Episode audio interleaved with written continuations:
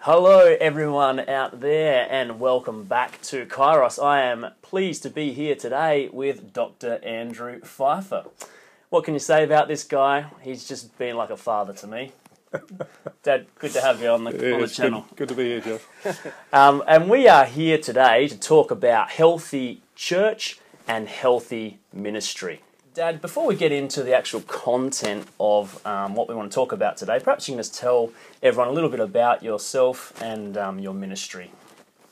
Okay, Josh, good to be here. I've been teaching pastoral students for many years, probably over 25 years now, and so clergy care and helping students in their formation has been part of my work for a long time.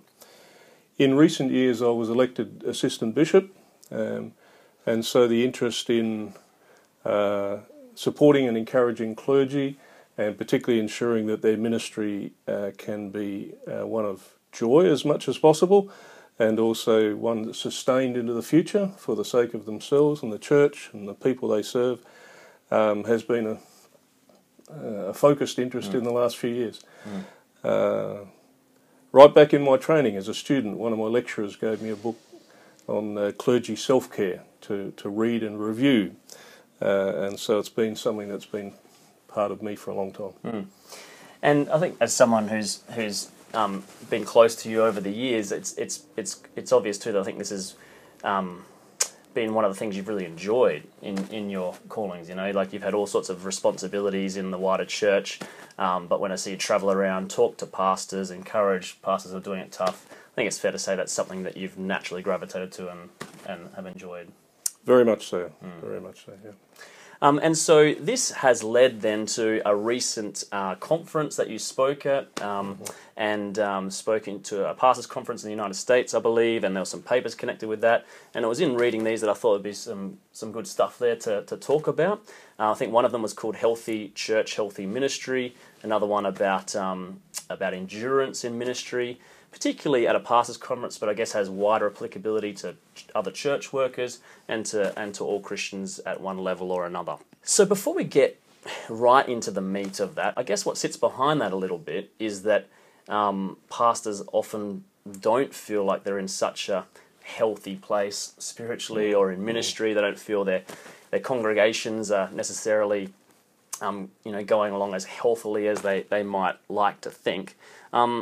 And I'm wondering whether you think there may be particular factors that contribute to that in our day that are maybe make it more acute. You know, are there factors in society or culture that make being a pastor tough these days? Yeah, I think that there's some there's some big issue items, and then some issues there that I think are part of anyone's ministry when you're working with people. The big issues probably are things like the place of the church in society, which has changed a great deal, very quickly, very rapidly here in Australia in the last decade, I think, where many times the church and perhaps pastors and leaders feel like they're a bit more on the edge than they were being in the centre and being looked to for teaching and for guidance in society. Now you've got to find your space. So you've been a pastor for how many years? A while. And so you've seen this change in your own ministry fairly clearly?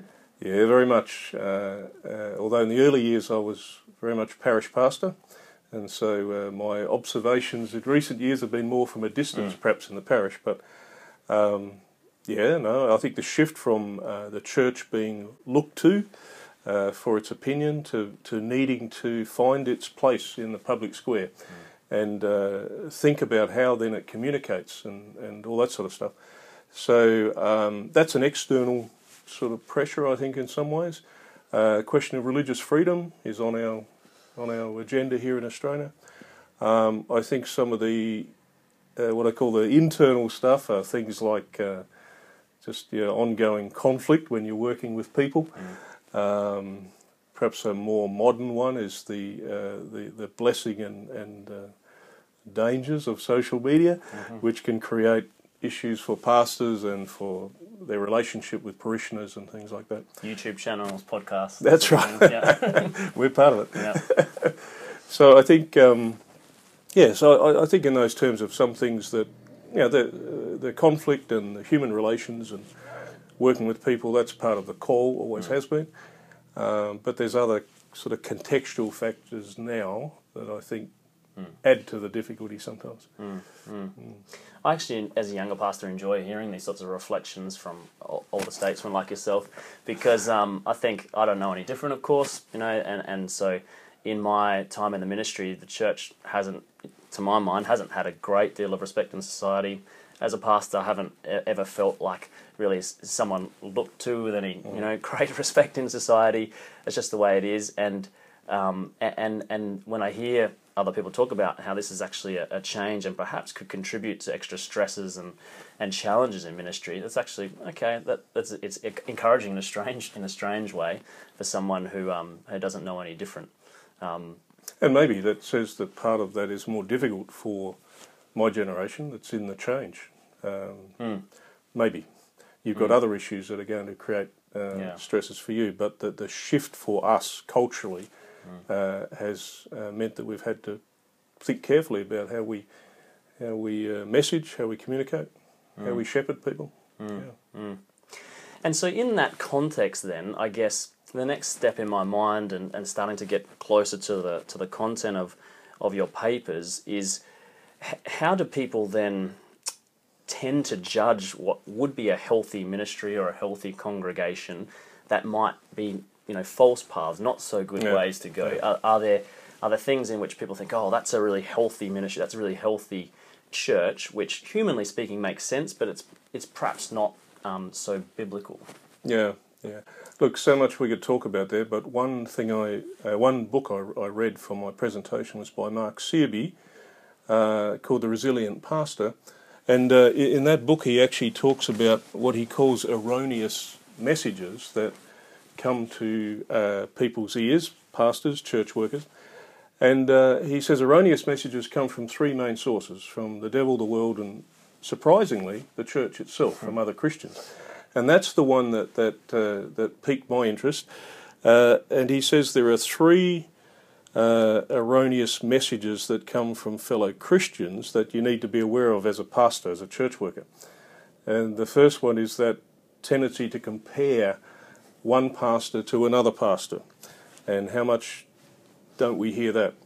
The tendency to see the success of the church linked with an individual person. It might be the pastor, but it might be a charismatic lay leader, you know, in the true sense of a strong person. And then the tendency to compare or to judge congregational life by either other congregations or by high-profile ministries that you see on TV or you know. And he says all these sort of things are so common. And even as I read it, I thought, yeah, I can resonate with those in my own self, and also amongst things I hear. But then you reflect on that in terms of the Scriptures, and in each case, it's quite clearly spoken as an error. Yes. You know, Paul says, who am I? Who is Apollos? All this sort of thing. Pastors and church workers are servants. They're called to do something, to serve the people of God in a particular time, particular place, and it's not about comparing me with you or any other pastor. So I think this was interesting, reading this book, particularly in the area of resilience and endurance for pastors, because when you get down, I think down in yourself, I think the tendency yourself is to do that, let alone have other people do it to you, that you tend yourself to say, oh, you know, maybe. And one of the things that comes to mind there is just connecting back to what you said about our context of social media and all of this stuff that we're doing, and that, you know, we do tend to say we have far greater access to churches, big churches, big ministries around the world and all that sort of thing. And so a lot of guys my age, for example, would listen and watch talks online with you know, huge buildings, huge numbers of people, and so I think this culture of the online Christian presence perhaps contributes and makes this worse, you know, because you look at a place in different cultures, all sorts of different contexts, and now you're comparing just something that's completely unrealistic and has a certain staged element to it anyway, and all that. Well, yeah, and the issue is not that ministry in itself is not the issue. No, no, no. The issue is taking that and using that as a mirror to what God has called and created here, right, which in many ways might be quite quite small. It might be under-resourced in some ways, and yet it's what God has called together, and He's promised to work with those people and to give them what they need for the mission where He's called them. So, yeah, so yeah, again, it's something that, in my day I didn't go on TV to see that, but it would still happen in terms of high-profile. You had TV though back in your day. Yeah, yeah, just yeah, yeah. So if Paul, black and white. So if Paul says it's not about following Paul or Apollos, or it's not about the individual personalities and all this. So what sorts of things do we find in the New Testament then that he points to as signs of healthy ministry or healthy church? And I know that word, particularly the healthy word, is a big one that comes up in what you've been talking about. Yeah, well, this is where I the core of what I'll been looking at is the pastoral epistles, and so in a number of occasions Paul talks about what we translate as sound doctrine, healthy words, the pattern of sound words that build up the church. And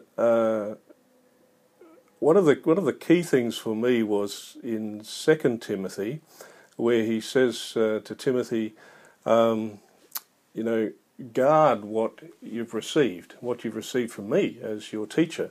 Receive it and pass it on. And that's very much Paul's own approach. If you go back into 1 Corinthians 12, when he talks about the Lord's Supper, what I received from the Lord I passed on. And 1 Corinthians 15, again, I received this and I pass it on. And what is it he receives there?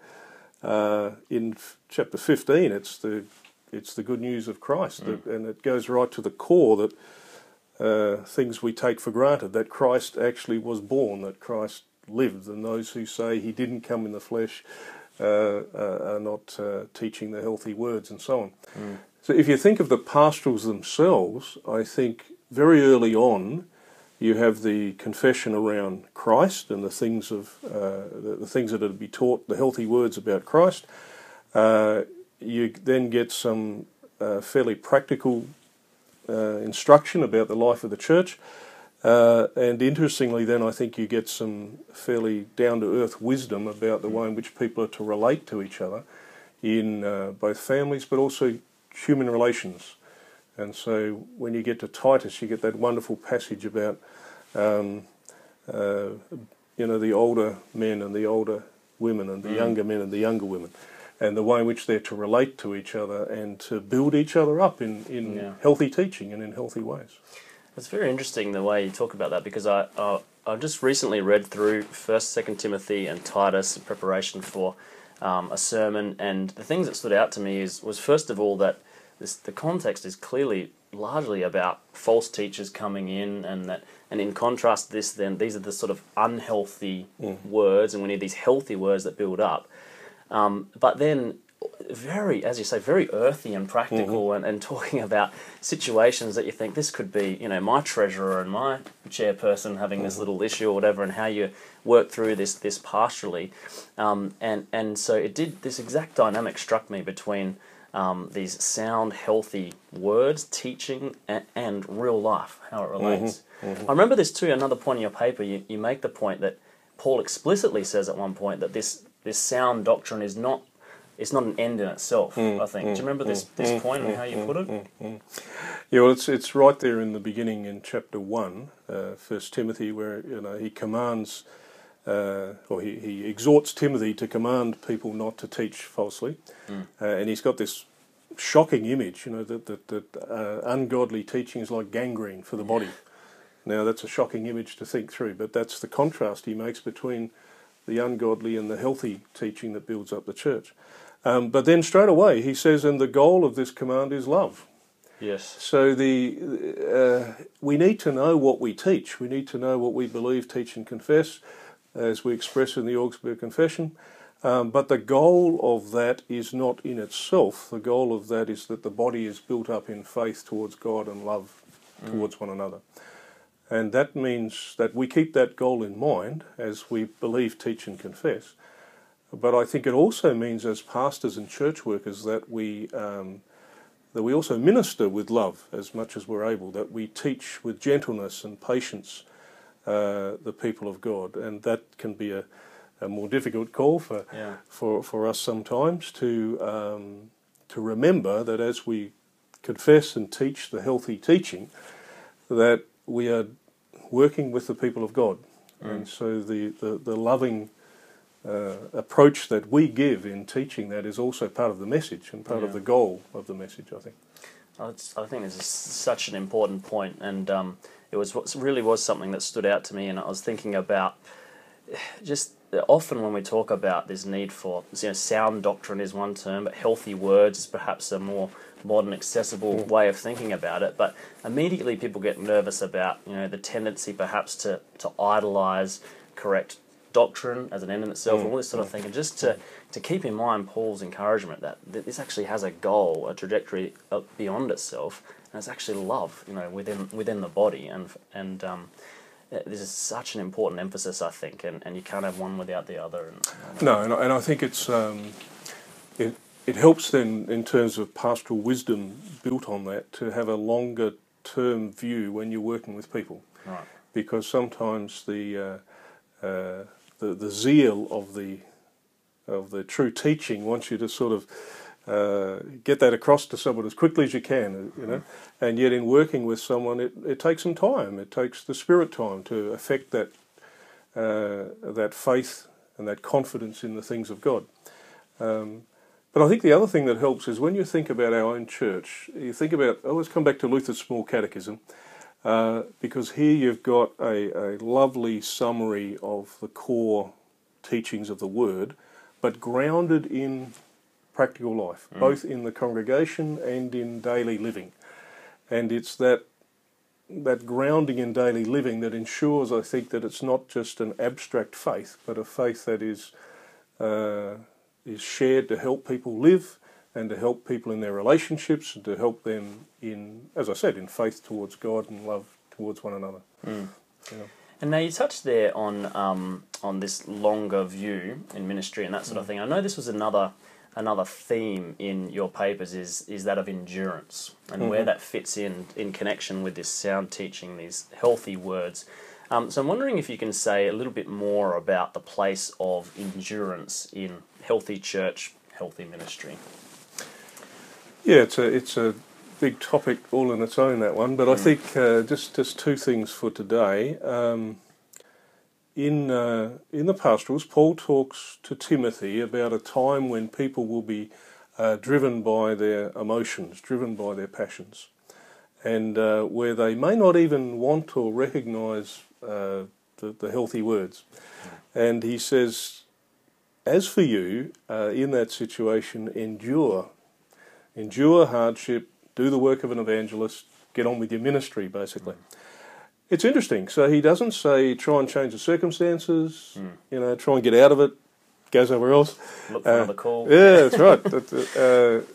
But endure hardship. Now, the endurance is not so much in here as enduring in Christ. And Christ is our strength. Christ is the one who enables us to take up the cross in difficult times of ministry.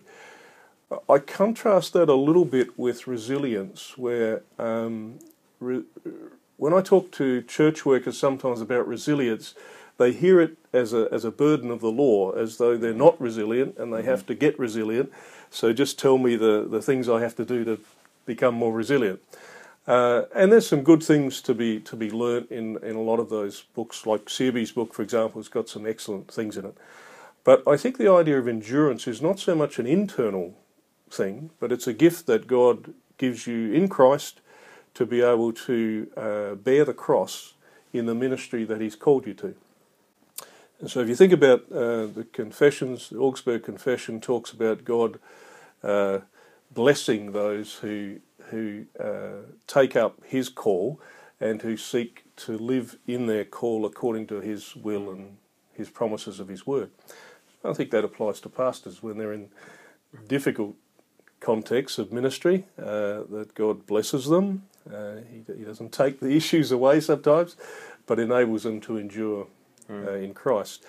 We're not, by the way, talking about pastors being emotionless or emotionally detached or anything like that, but not to be driven in your decision-making and in your pastoral care by that, but to be able to sound-mindedness is what Paul talks about, and the sound-mindedness comes from being guided by the Word and being guided by God as we seek to make decisions. So, you know, Solomon says to God, "Give me a discerning heart, an ability to discern right and wrong. Give me the wisdom," in other words, and so this comes from outside of us. Yeah. I've got to say, this is another theme that has just been really quite important for me to grow into in my early ministry. I think partly because of my age, but partly because of my temperament. Maybe I tended to focus on what was immediate, what was short term, what was exciting, and all that sort of thing, and have very little longer view.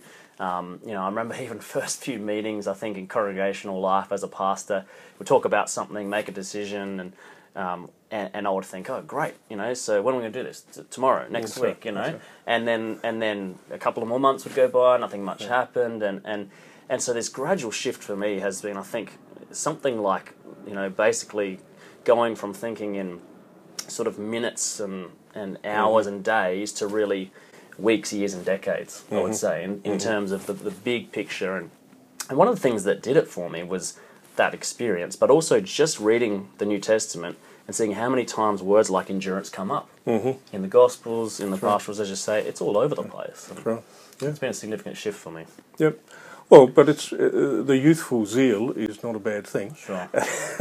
And the church needs it. And but I think it's a maturing process to realise that not everybody is operating at your pace, and so as a shepherd, part of our job is to get in step with the pace of the people of God, and they do take time sometimes, and we also can learn from that, because sometimes they that time makes for a more mature response, makes for a more reasoned response. The very thing Paul's talking about makes for a more sound-minded response to the issue.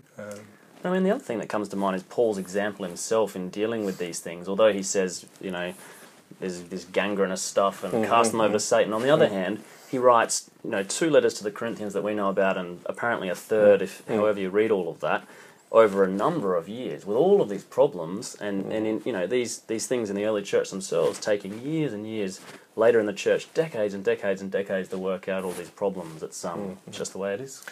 And for pastors and church workers, his letters are wonderful models. So always at the beginning you get the gospel grace foundation. I always thank God for you when I think of you, the faith you have, and all this. These are the very letters that later he says, get your act together in terms of living more according to the will of God, and don't be conformed to the ways of the world, but be transformed by the renewing of your mind. These are hard words that come later on. But they're built on the foundation of genuine love and care for the people of God, and recognition that they are people of faith. Yep. Even while they're still growing in their maturity and their understanding of how to live that out. And I know another theme that comes to mind from the paper, which perhaps links this, towards the end of this discussion back to where we started, is that of joy. It comes up a bit in this paper. And we talked at the start about, I guess, some of the things that can cause a lack of joy in some ministry and church life. But can you comment on the connection between these sound words, this sound-mindedness, and joy? Well, I did some work on joy in the ministry a number of years ago for pastors in the LCA. And there's been quite a bit of research recently on clergy wellness and clergy health, and all of those things speak clearly to the fact that pastors find their greatest joy in the core callings of the ministry. Now, on the one hand, that's no surprise, but on the other hand, the question then is, well, why do we struggle to find joy in our ministry? Because if this is the core calling, the church has asked us to this task of whether it's preaching or teaching or pastoral care, mission and outreach, if that's the core calling, then why don't we always find joy?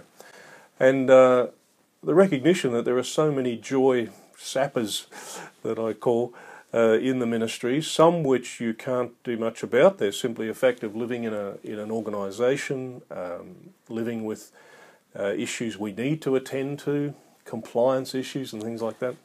But other things that perhaps are to do with congregations and pastors not really having thought through how to release their pastor for the core calling and what they might be able to pick up that pastors are currently doing and find that it just sucks the joy out of them.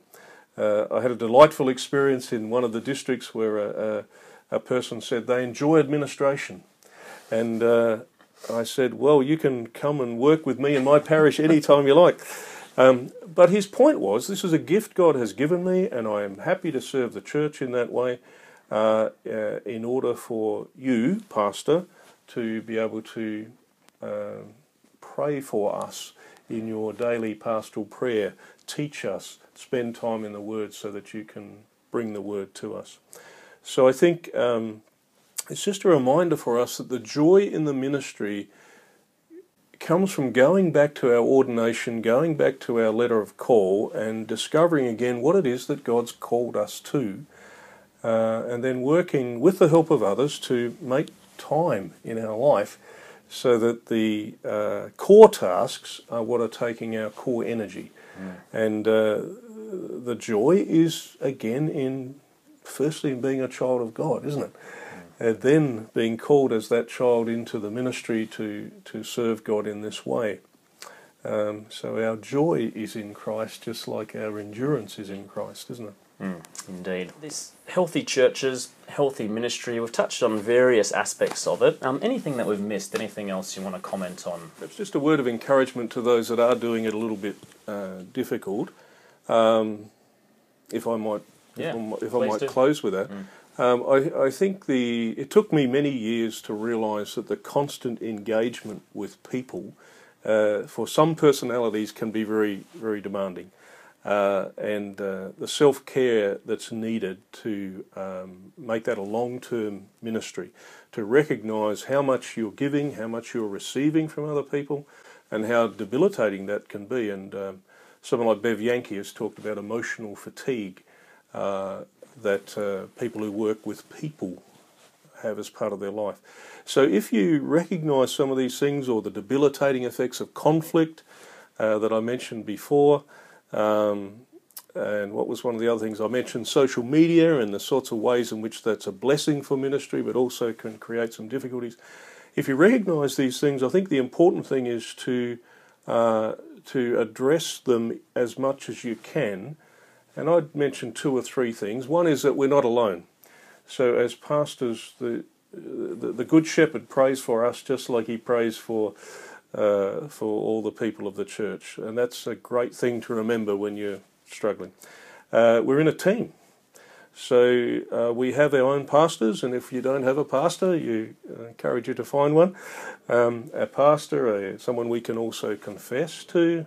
A good doctor, good medical help that extends beyond that if you need that sort of help. There's bishops in the church, there's lay leaders who pray for their pastors and church workers and support them and encourage them.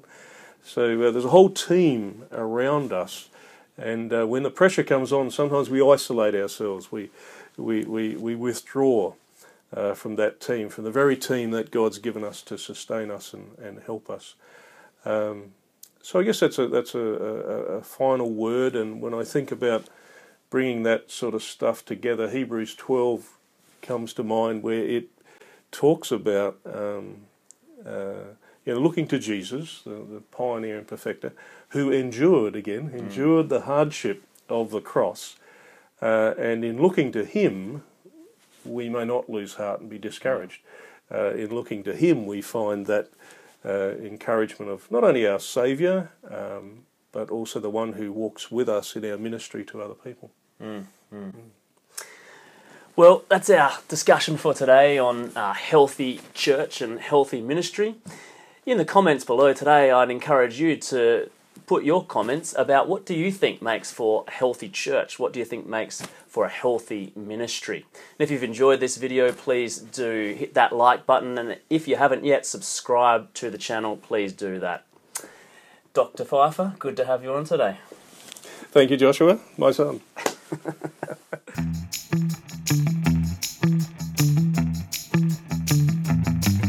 Okay, now, before you head off for today, we're back for the bonus lightning round with my father. And so, as quick as we can, Dad, if you were an animal, what would you be and why?